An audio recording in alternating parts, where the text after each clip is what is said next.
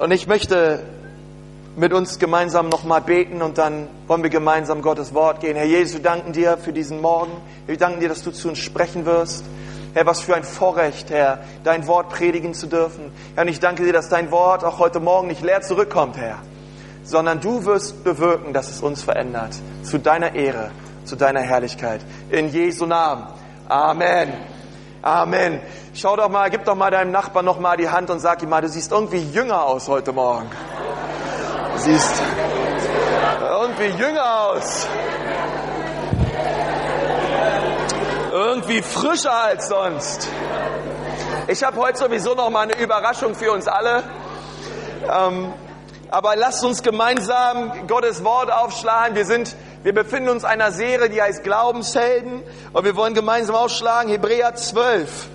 Ab Vers 1. Ab Vers 1. Und, ähm, und wir wollen gemeinsam Gottes Wort lesen.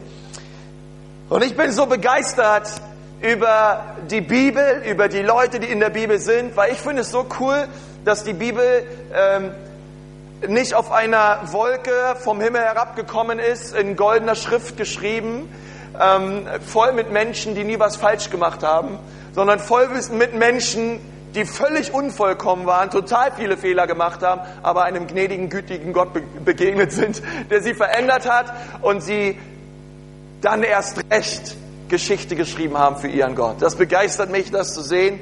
Lass uns gemeinsam lesen, Hebräer 12, Vers 1. Vielleicht haben wir es auch vorne dabei ähm, wollen wir es gemeinsam lesen. Deshalb lasst nun auch uns, da wir eine so große Wolke von Zeugen um uns haben, jede Bürde und die uns so leicht umstrickende Sünde ablegen. Sag mal ablegen. Ablegen. Und mit Ausdauer laufen den vor uns liegenden Wettlauf. Bis Vers 3. Indem wir hinschauen auf Jesus, den Anfänger und Vollender des Glaubens, der um der vor ihm liegenden Freude willen die Schande nicht achtete und das Kreuz erduldete und sich gesetzt hat zur Rechten Gottes. Noch ein Vers. Denn betrachtet den, der so großen Widerspruch von den Sündern gegen sich erduldet hat, damit ihr nicht ermüdet und eure Seelen ermatten. Er ist nicht Gottes Wille, dass wir ermüden und ermatten. Und ich möchte heute mit uns reden über das Thema, was hält dich auf?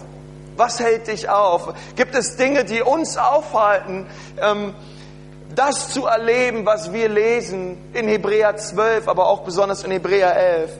Und wir sehen in diesem Text vier Dinge, die versuchen, uns aufzuhalten. Und ich glaube, jeder von uns hatte schon mal einen Moment in seinem Leben, wo er sich dachte, ich gebe auf. Wer von euch hatte schon mal diese, und wer von euch hatte das schon mal im Glauben zu sagen, hey, irgendwie, ich dachte, Glauben hat was mit, mit, äh, mit Frische zu tun. Glauben hat was mit, äh, mit, mit Fülle zu tun. Ich habe mir irgendwie das als Paradies vorgestellt und jetzt glaube ich an Jesus und alles, was ich sehe, ist trotzdem nur Wüste.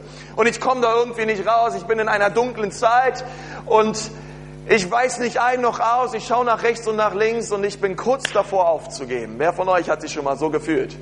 Und es ist nicht schlimm, wenn du die Hand hebst, denn dein Pastor hat sich so auch schon mal gefühlt. Ja, und ich glaube, dass wir alle mal so eine Augenblicke haben in unserem Leben, wo man sich denkt, wozu das alles? Und der Hebräerbriefschreiber, man weiß nicht genau, wer der Autor war. Viele Leute sagen, es war Paulus. Andere sagen, es war nicht Paulus, aber auf jeden Fall der Typ, der den Hebräerbrief geschrieben hat, er kannte sich sehr gut aus mit dem Judentum.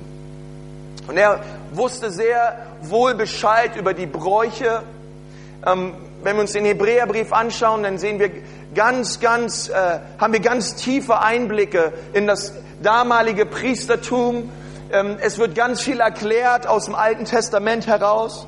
Und es gibt eine Sache im Hebräerbrief, wovor der Autor immer wieder, immer wieder warnt, aber auch immer wieder ermutigt ist, hart aus, bleibt dran, haltet fest. Und darüber möchte ich heute mit euch reden und auch speziell zum Schluss noch über eine Person auch reden, die genau das gemacht hat aus der Bibel. Aber zuerst diese Frage ist, was, was hält Leute auf?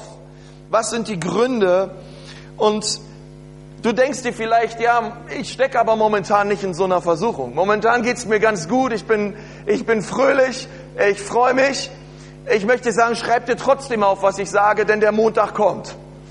Und ich weiß nicht, wenn du vielleicht oder oder vielleicht triffst du ja jemanden, dem diese vier Punkte heute weiterhelfen, der nicht ganz so perfekt ist wie du und dem kannst du es dann ganz heimlich zustecken.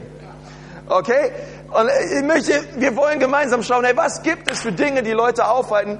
Und das allererste ist, sie stellen sich keine Bilderrahmen auf. Und ich werde gleich erklären, was ich damit meine. Es steht in Hebräer 12, Vers 1, darum auch wir, weil wir eine solche Wolke von Zeugen um uns haben, lasst uns ablegen alles, was uns beschwert und die Sünde, die uns ständig umstreckt. Ich habe ich hab damals in der Bibelschule gelernt, wo auch immer das Wort darum vorkommt, sag mal darum. Darum muss man immer gucken, was, warum steht darum, darum da und was ist herum um dem darum. Also, wenn ein Satz mit darum anfängt, dann muss man sich ja fragen, ja, was steht eigentlich davor? Darum, warum darum? Ne? Ähm, und wenn du das, wenn du immer du darum siehst, sagt die Bibel dir, Mensch, lies unbedingt das, was davor steht. Und wenn wir uns das Kapitel davor anschauen, vor Hebräer 12, Vers 1, da sehen wir die ganzen Glaubenshelden der Bibel. Da sehen wir die ganzen Männer und auch die ganzen Frauen wie David und Abraham, ähm, Männer und Frauen, die alles gegeben haben für ihren Herrn und die auch nicht wirklich perfekt waren. Wir lesen Namen wie Abraham. Abraham hat gelogen. David, er war ein, er war ein Mörder, er war ein Ehebrecher. Dann lesen wir von einer Frau, die Rahab heißt. Und Rahab war eine Hure, eine Prostituierte. Und, und wenn ich mir diese Glaubensszenen anschaue und ich sehe mir diese Männer und ich lese im Alten Testament nach, wie die so drauf waren und was die so gemacht haben, ich weiß nicht, aber das gibt mir irgendwie Hoffnung. Wenn ein Glaubensheld, der ein Ehebrecher und ein Mörder war, in Hebräer 11 aufgeführt war, gibt mir das irgendwie Hoffnung. Wenn Gott mit einer Rahab, mit einer Prostituierten Geschichte schreiben kann, dann glaube ich, kann er es auch mit mir. Ich weiß nicht, wie es dir geht. Ähm, aber die Bibel ist voll mit Menschen. Hey, wenn, wenn, wenn du glaubst, mein Enkelkind oder mein Kind ist so weit weg von Gott, wenn, hey, Gott konnte Geschichte schreiben mit einer Prostituierten, er konnte ein ganzes Volk retten durch sie. Ich glaube, Gott kann auch dein Kind retten. Ich glaube, Gott, Gott ist alles möglich, auch in deinem Leben. Es gibt keinen Menschen, der zu verkorkst ist, den Gott nicht retten kann, den Gott, an den Gott sich nicht verherrlichen kann und den, durch den Gott nicht Großartiges tun kann. Glaubst du das? Und Hebräer 11 ist davon Zeuge. Und er sagt, darum weil ihr eine solche große Wolke von Zeugen um euch habt. Darum gebt nicht auf, darum ermattet nicht und darum ermüdet nicht. Hey, wenn ich mir die Leute anschaue, dann weiß ich eins, ich habe noch lange, ich habe keine Ehe gebrochen, ich will noch keinen Mörder und ich habe mich auch noch nicht verprostituiert. Ich glaube, es gibt Hoffnung. Aber selbst wenn ich es gemacht hätte, gibt es trotzdem Hoffnung. Denn wo die Sünde groß ist, ist die Gnade noch viel überreicher geworden, sagt die Bibel. Und deswegen gibt es Hoffnung für jeden Menschen, der in diesem Raum ist. Schau mal deinem Nachbarn an und gratulieren und sag ihm, es gibt Hoffnung. Egal wie deine Situation aussieht, bei Gott ist alles drin. Und das, äh, das finde ich so stark.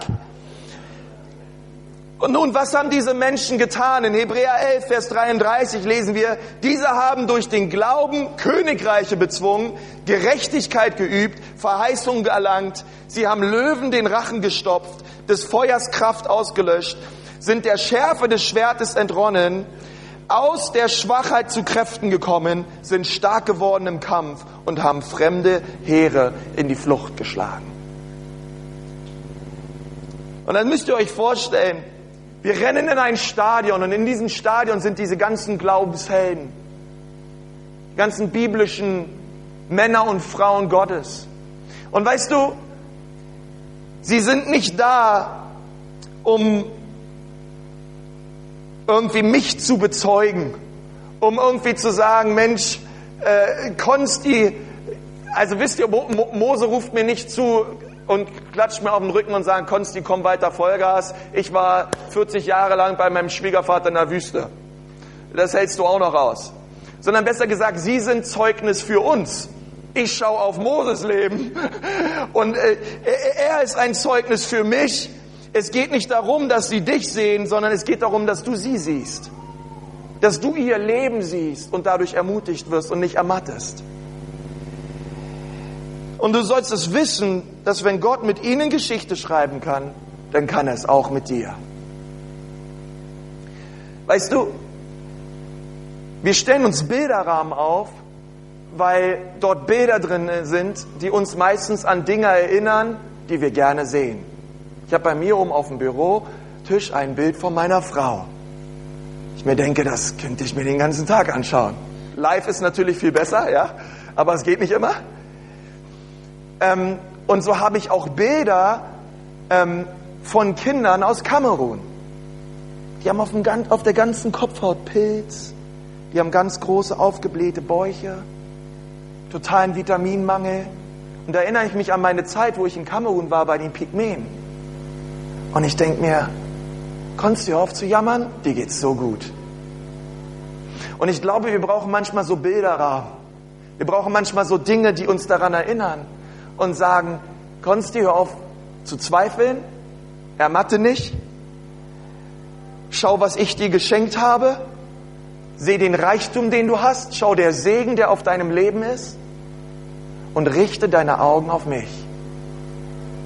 Und das ist, hey, ehrlich gesagt, wenn ich einerseits natürlich ein Bild von meiner Frau sehe oder auch von meiner Familie sehe oder von, von Dingen, wo ich schon war und auch wo Gott mich bewahrt hat, ähm, da weiß ich eins, ich bin gesegnet. Ich bin vielleicht noch nicht da, wo ich sein will, aber ich bin auch nicht mehr da, wo ich einmal war. Und ich habe gewiss nicht das bekommen, was ich verdient habe.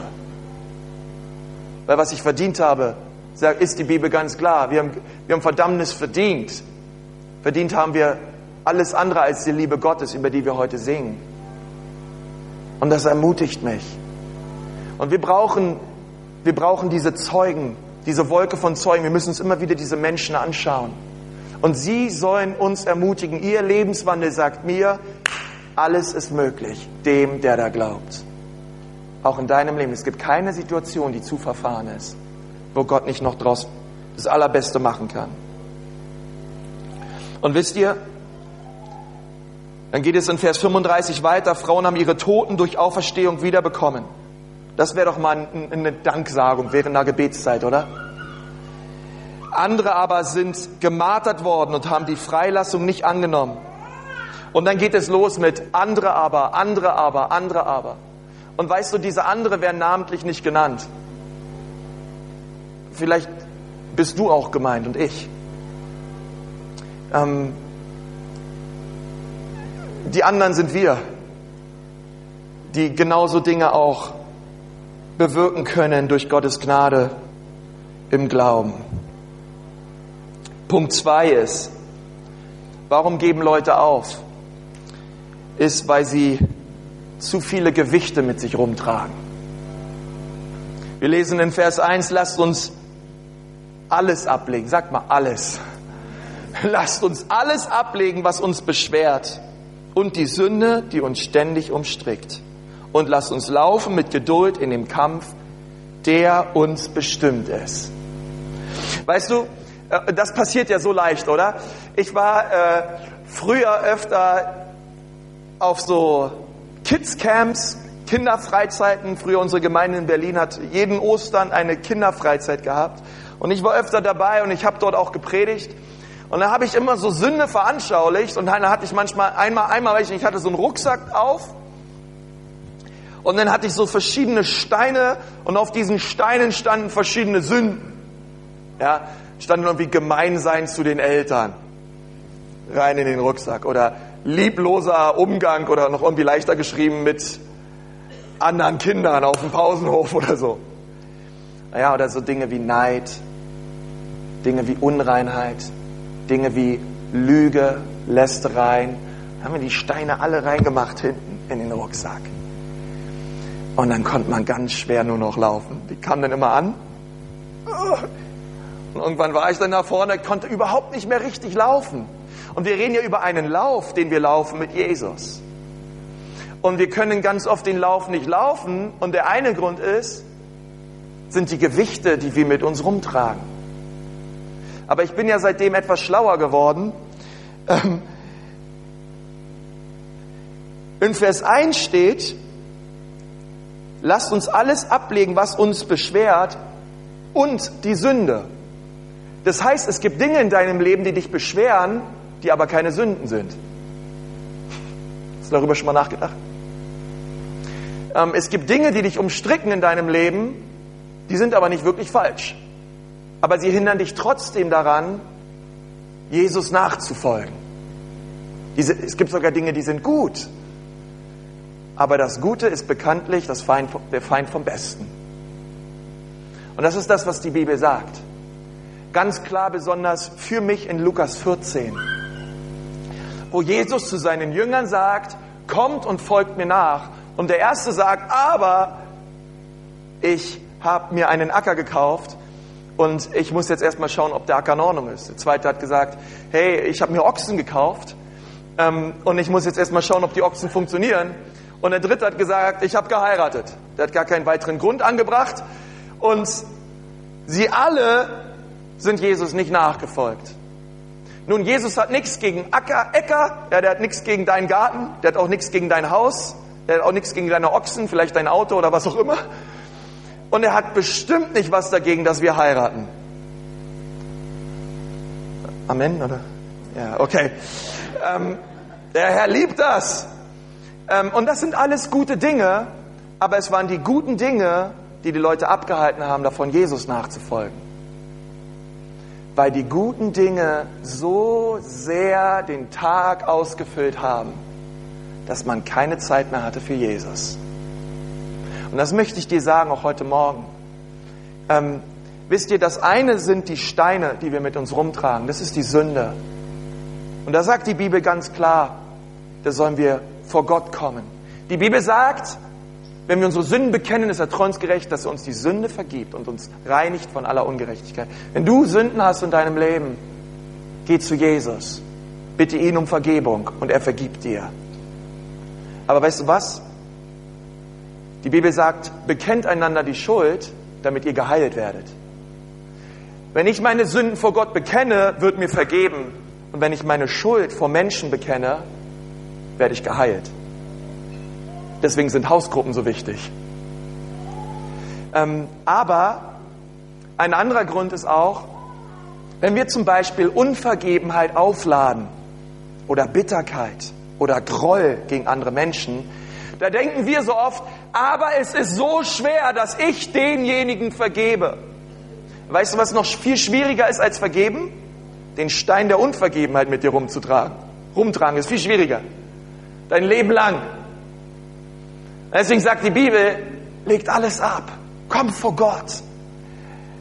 Und alles, was euch auffällt, gebt ihm. Wisst ihr, ich habe auf der auf der Straße auch viel erlebt mit Leuten. Wann immer ich eigentlich die Möglichkeit finde, rede ich mit Leuten über Jesus. Und das, was ich immer so oft höre, ist, ja, wenn ich zu Jesus komme, dann nimmt er mir alles, was Spaß macht. Er nimmt mir meine Freiheit, er nimmt mir meine Freude, ich darf nicht mehr rauchen, ich darf nicht mehr trinken, äh, ich darf all das nicht mehr. Ähm, und, und sie sehen so schnell die Dinge, und vielleicht geht es dir auch so, die du nicht darfst. Aber ich möchte sagen, darum geht es überhaupt nicht. Weißt du, ähm, die Bibel sagt, es ist die Güte Gottes, die mich zur Umkehr treibt. Das bedeutet, dass ich realisiere in meinem Leben, Gott ist so gut, wie kann ich das tun? Gott ist so gut. Er meint es so gut mit meinem Leben. Und weißt du, Gott, bevor Gott das hier macht, will er zuallererst erst dein Herz haben. Und er möchte dein Herz verändern. Und nach einer Zeit wird er das vielleicht auch noch los. Aber darum geht es ihm nicht zuallererst. Zuallererst will Gott dein Herz. Bevor er damit, bevor er, Gott kommt nicht und sagt, lass das, lass das, äh, lass alles andere und dann kannst du vielleicht zu mir kommen. Sondern Gott sagt, komm zu mir, ich liebe dich. Ich will dir meine Güte und meine Liebe zeigen. Und alles andere, das wird schon noch kommen. Aber das Allerwichtigste und allererste ist, dass wir diesem Gott der Liebe begegnen in unserem Herzen. Und so werden wir, und ich glaube, das ist der Schlüssel, und so werden wir diese Dinge, die uns so leicht umstricken, wirklich los. Und wir haben eine Begegnung mit Gott. Wisst ihr, manche Dinge sind gut, aber sie sind nicht das Beste. Wasser für den Läufer ist gut. Ja, bei einem Marathon, wenn du im Wasser hinreichst, der freut sich darüber. Aber wenn du neben ihm herrennst und ihm einen Tanklaster an literweise Wasser auf dem Rücken schnallst, ich glaube nicht, dass er da sehr erfreut drüber ist. Ähm, und so sind viele Dinge, die vielleicht gut sind. Dinge, die dich abhalten davon, ungehindert und fröhlich Jesus nachzufolgen. Der dritte Punkt ist, du wirst aufhören nachzufolgen, wenn du deine Ausrichtung verlierst. Und da steht in Vers 2, indem wir hinschauen auf Jesus. Ähm, sag mal deinem Nachbarn, indem du hinschaust auf Jesus. Sag sie mal. Indem du hinschaust auf Jesus. Ey, und die Bibel sagt, er ist der Anfänger. Und dieses Wort Anfänger kann man noch übersetzen mit der Urheber. Oder er ist der Bauherr. Und er ist der Vollender. Er ist der Fertigsteller deines Glaubens. Andere, eine andere Übersetzung sagt, indem wir wegschauen von allen anderen und hinschauen auf Jesus. Denn er ist der Urheber und der Fertigsteller unseres Glaubens. Und das finde ich so stark. Gottes Wort sagt, ähm, wenn wir das Rennen rennen, das Rennen, wo die Glaubenshelden uns bereits schon vorgelaufen sind, und wir sind auf dem Weg, sollen wir unseren Fokus nicht verlieren und, und, und wissen, das Objekt unseres Fokuses ist der Herr Jesus. Er ist der, auf den wir schauen sollen. Und ich habe die Geschichte schon einmal erzählt. Ähm, ich ich, ich habe schon öfter Erfahrungen gemacht im Auto mit Kaffee und ich bin ein leidenschaftlicher Kaffeetrinker. Wer von euch weiß, äh, wer von euch das, äh, viele von euch wissen das schon und äh, manchmal so fünf, sechs Tassen am Tag ist Standard. Ähm, und oft auch im Auto. Noch ein paar Kaffeetrinker im Auto hier? Schon alle irgendwie, oder? Meine Frau hat mir so eine extra große Thermoskanne geschenkt zum Geburtstag, wo viel Kaffee reinpasst. Ähm, und ich war einmal unterwegs und ähm, Kaffee ist über den Beifahrersitz ausgegossen, alles da. Und ihr wisst, wenn dieses Zeug mit Milch einmal im Sitz drin ist, dann kriegt man schwer wieder raus. Und ich dachte mir, ich muss sofort agieren, weil ich habe keine Lust auf monatelangen Gestank im Auto. Und so dachte ich mir, greife ich mal nach rechts, nach links, guck mal beim Fahren irgendwo, wo ist ein Tuch und dann fange ich ordentlich an zu ruppeln. Und dann äh, rubbel ich am Sitz und Sitz am Sitz und das nächste Mal, wo ich hochgeschaut habe, war ich auf der Gegenfahrbahn. Es kam mir direkt ein hupendes Auto entgegen und ich im letzten Augenblick reiße das Lenkrad wieder auf meine Spur und äh, habe zwei Lehren aus dieser Situation gelernt. Die erste Lehre ist, ich kann mir einen neuen Sitzbezug kaufen, aber nicht ein neues Leben. Okay. Zweite Lehre ist, ähm, was immer dein Problem ist im Leben, und wir fangen an, daran zu rubbeln und versuchen es irgendwie wegzukriegen und wegzukriegen und wegzukriegen. Wenn wir an unserem Problem rubbeln, können wir nicht auf Jesus schauen. Ich sage dir, wenn wir unsere Sünden und unsere Schuld ans Kreuz bringen, ist er treu und gerecht, dass er uns vergibt. Glaub doch einfach mal, dass deine Sünde unterm Blut ist und schau auf Jesus. Schaue fest auf ihn, weil sonst kommen wir aus der Spur. Und ich glaube, es gibt so viele Christen, die sind ihr ganzes Leben lang am Rubbeln. Aber sie leben nicht in dieser fokussierten Liebesbeziehung mit ihrem Herrn. Und Jesus sagt, lass doch mal den alten Stinkelappen fallen. Heb mal deine Hände auf zu mir. Bete mich an und schau auf mich und ich kümmere mich um den ganzen Rest. Glaubst du das? Lass uns das gemeinsam tun. Und Dann sagt die Bibel, er ist der Anfänger und er ist der Vollender meines Glaubens. Diese beiden Worte kommen nur einmal in der Bibel vor. Und das genau hier. Dass Jesus Anfänger und Vollender ist. Er ist der Entwickler meines Lebens. Jesus als Anfänger und Vollender, er ist nicht einer, der sagt, ich fange an und dann schaue ich mal, ups, missraten, weg damit. Ähm, das ist nicht, das ist nicht, dass er Jesus ist, sondern die Bibel sagt anders. Jesus ist der Anfänger und was er anfängt, das vollendet er. Er will zumindest, er will alles anfangen und alles vollenden. Und ich glaube, ähm, dass das so wichtig ist, dass du das weißt, denn er macht alles perfekt. Wenn Jesus etwas in deinem Leben anfängt, dann will er es auch vollenden. Und was immer er tut, ist gut.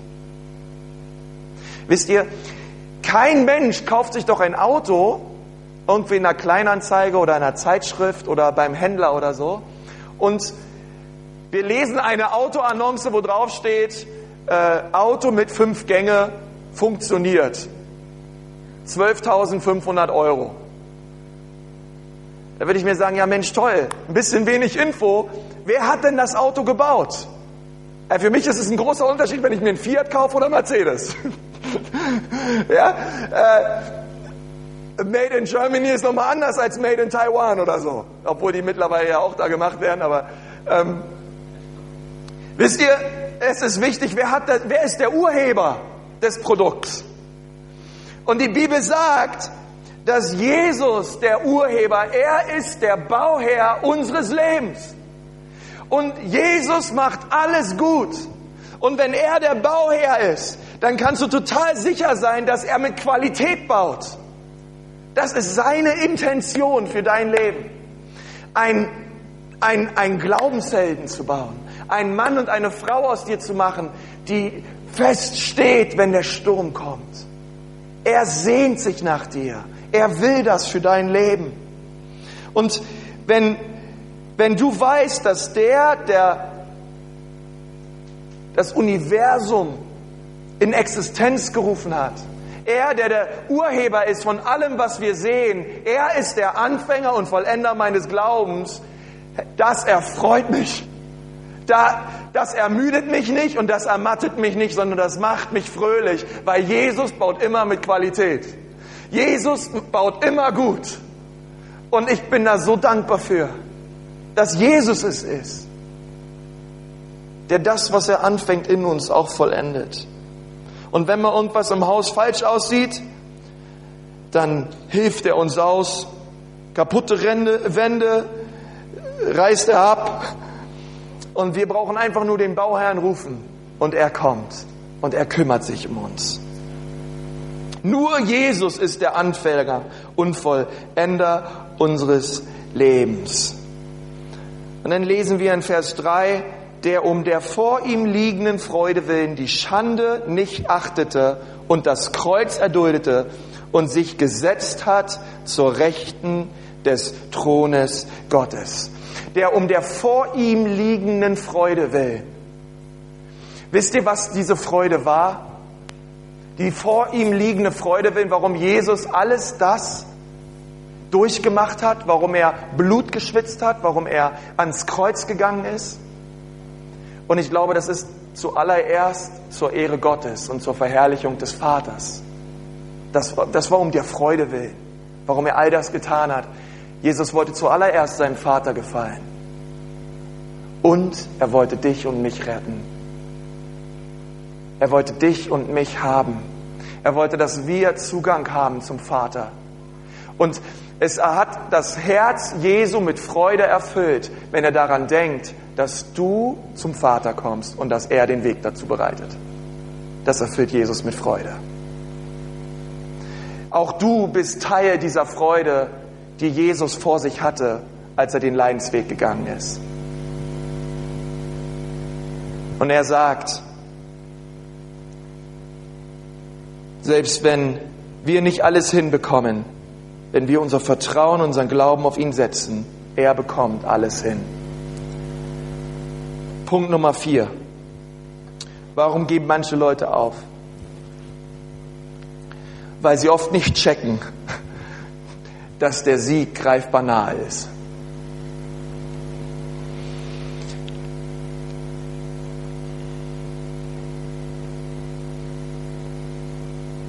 Ein Christ, der ermüdet und ermattet, gleicht einem verarmten, verhungerten Bettler, der vor einem reichlich gefüllten Kühlschrank sitzt und die Tür einfach nicht öffnet, sagt John Biver. Sag's nochmal. Ein Christ, der ermüdet und ermattet, gleicht einem verarmten, verhungerten Bettler, der vor einem reichlich gefüllten Kühlschrank sitzt und die Tür einfach nicht öffnet. Ich möchte dir sagen, alles, was in, in dem Wort Gottes steht, ist potenziell unsers. Ding, und wir müssen, wie auch auf der Erde, wir Dinge ergreifen, damit wir sie bekommen, genauso müssen wir es auch im Glauben tun. Jesus reicht uns Dinge dar, aber wir müssen auch im Glauben zugreifen. Und auch im Glauben sagen, Jesus, ich danke dir, dass du gesiegt hast über Hölle und über Tod. Ich danke dir, Herr Jesus, dass ich in dir den Sieg habe, dass ich der Kopf bin und nicht der Schwanz, dass ich nicht überwunden werde, sondern überwinde. Und Herr Jesus, in deinem Namen werde ich das schaffen.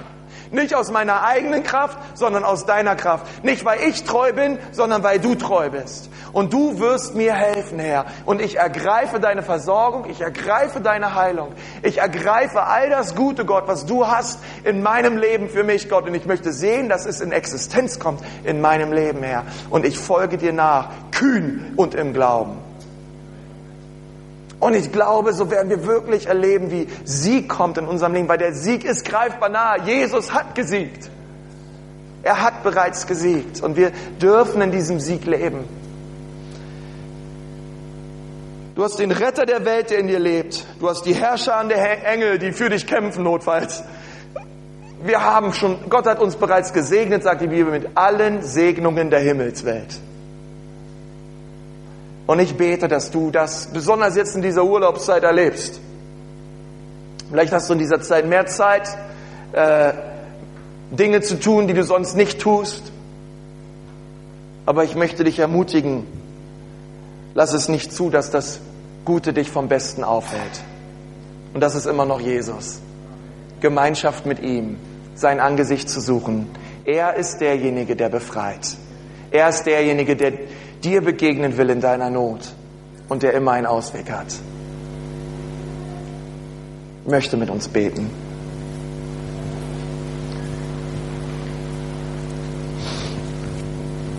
Herr Jesus, ich danke dir von ganzem Herzen, dass wir in Hebräer 11 so viele Glaubenshelden sehen, Herr, die so vieles durchgemacht haben, Herr. Herr, die auch nicht perfekt waren, Herr, aber die fest ihren Fokus immer wieder auf dich gerichtet haben, Jesus. Herr, und so wollen wir auch heute Morgen auf dich schauen, denn du bist der Anfänger und Vollender unseres Glaubens. Jesus, wohin sonst sollten wir geben? Du hast Worte ewigen Lebens. Und du willst uns heute Morgen beschenken. Herr, deswegen sind wir hergekommen. Herr, wir wollen nicht nur eine nette Predigt hören, oder nette Lieder singen. Herr, wir wollen dich erleben. Herr, wir wollen eine Begegnung haben mit dir. Herr, und so bewirke du, dass alles das, was wir hier tun, zu deiner Ehre ist, Herr. Herr Jesus, ich bete, dass heute Morgen Sünde abgelegt wird. Auch alles, was so umstrickt ist, Vater. Jeder Einzelne, der hier ist und, und umstrickt ist, der sich wie gefangen fühlt, der soll heute Morgen frei werden in Jesu Namen. Und ich danke dir, dass du hier bist, denn du sagst, oder der Geist des Herrn ist, da ist Freiheit. So wollen wir heute Morgen sehen, wie Lasten und Gewichte abfallen. Und Jesus, wir dir nachrennen mit Freude. Herr, mit Luftsprüngen. Herr, mit einer tiefen, mit einem tiefen Frieden und einer Gelassenheit und einer Ruhe im Glauben, weil wir wissen, du machst alles gut. Und Herr Jesus, so danke ich dir, dass du jetzt da bist. Und ich möchte dich fragen heute Morgen, wenn du da bist und sagst, ja, Ich möchte dem Heiligen Geist heute Morgen Antwort geben. Und, und du sagst, Gott hat durch diese Predigt in mein Leben gesprochen und da gibt es Dinge, da möchte ich jetzt dem Heiligen Geist darauf Antwort geben. Da will ich Dinge ablegen. Da will ich Dinge loswerden, die mich aufhalten. Dann heb mal deine Hände hoch. Ich möchte gerne mit dir zusammen beten. Gerade da, wo du sagst, ja, der Heilige Geist hat Dinge angesprochen. Oh Jesus, ich danke dir jetzt für Leute, die Hände hochheben. Herr Gott, ich bete, dass du sie jetzt anrührst. Heiliger Geist, ich bete, dass du sie erfüllst mit deiner Kraft. Herr Jesus, ich bete, dass Männer und Frauen des Glaubens werden, Gott, die vorangehen, Herr. Jesus, die dich im Fokus haben und die sich nicht länger ablenken lassen von den Dingen dieser Welt, von dem Guten, was der Teufel uns offeriert, Herr. Herr, und ich bete so, dass du ähm, schenkst, Gott, dass durch deine Gnade etwas entsteht in ihrem Herzen an tiefen Gehorsam und tiefer Freude an dir, Jesus, an das, wer du bist, was du getan hast, Herr. Herr Jesus, und ich segne sie, Gott. Ich bete, dass jede, jede Fessel, äh, alles Umstrickene jetzt abfällt in Jesu Namen. In Jesu Namen. In Jesu Namen. Halleluja. Und ich möchte dich auch fragen, wenn du heute Morgen hier bist und du hast mit Gott noch gar nichts am Hut, und du bist vielleicht das allererste Mal in einem Gottesdienst und du sagst, heute will ich zu Jesus kommen. Ich glaube, es ist kein Zufall, dass du heute Morgen hier bist. Gott hat gewollt, dass du da bist. Und er möchte er auch in deinem Leben der Anfänger und der Vollender deines Glaubens werden. Und er möchte heute anfangen, denn er möchte dich erretten, er möchte dich befreien. So lass uns nochmal die Augen schließen. Es soll eine private Entscheidung auch sein, wo du sagst, ja, das ist das, was ich möchte heute Morgen. Du bist da heute Morgen und sagst, ja, heute gebe ich Jesus mein Leben. Ich will nicht mehr weiterleben wie bisher. Ich will alles ablegen und ihm nachfolgen. Ich glaube, dass Jesus sich heute freut. Dann heb mal deine Hand, dort wo du gerade sitzt. Dankeschön, Dankeschön. Halleluja, Herr.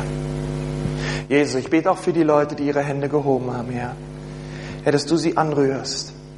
Herr Jesus, dass sie dieses Geschenk der Erlösung und der Rechtfertigung wirklich erleben. Herr, dass sie dieses Geschenk, dass Jesus gekommen ist und für sie gestorben ist, ergreifen können im Herzen und voller Freude Ja sagen können dazu, was du getan hast. Herr, ich segne sie in deinem Namen. Herr, ich bete, dass du das Werk, was du anfängst in ihnen, auch vollendest. Danke für deine Treue.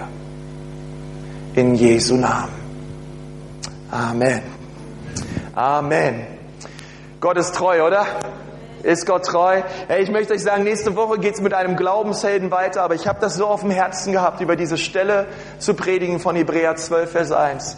Und ich möchte dich ermutigen, dass du da auch überlegst und diesen vier Punkten, was hält dich auf?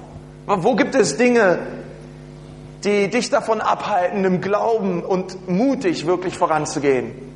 Und dann lasst uns heute gemeinsam überall in Nürnberg, dort wo wir wohnen, einfach nochmal unser Herz auch Gott bringen und ihm ganz persönlich antworten auf diese Predigt. Wollen wir das gemeinsam tun, ja?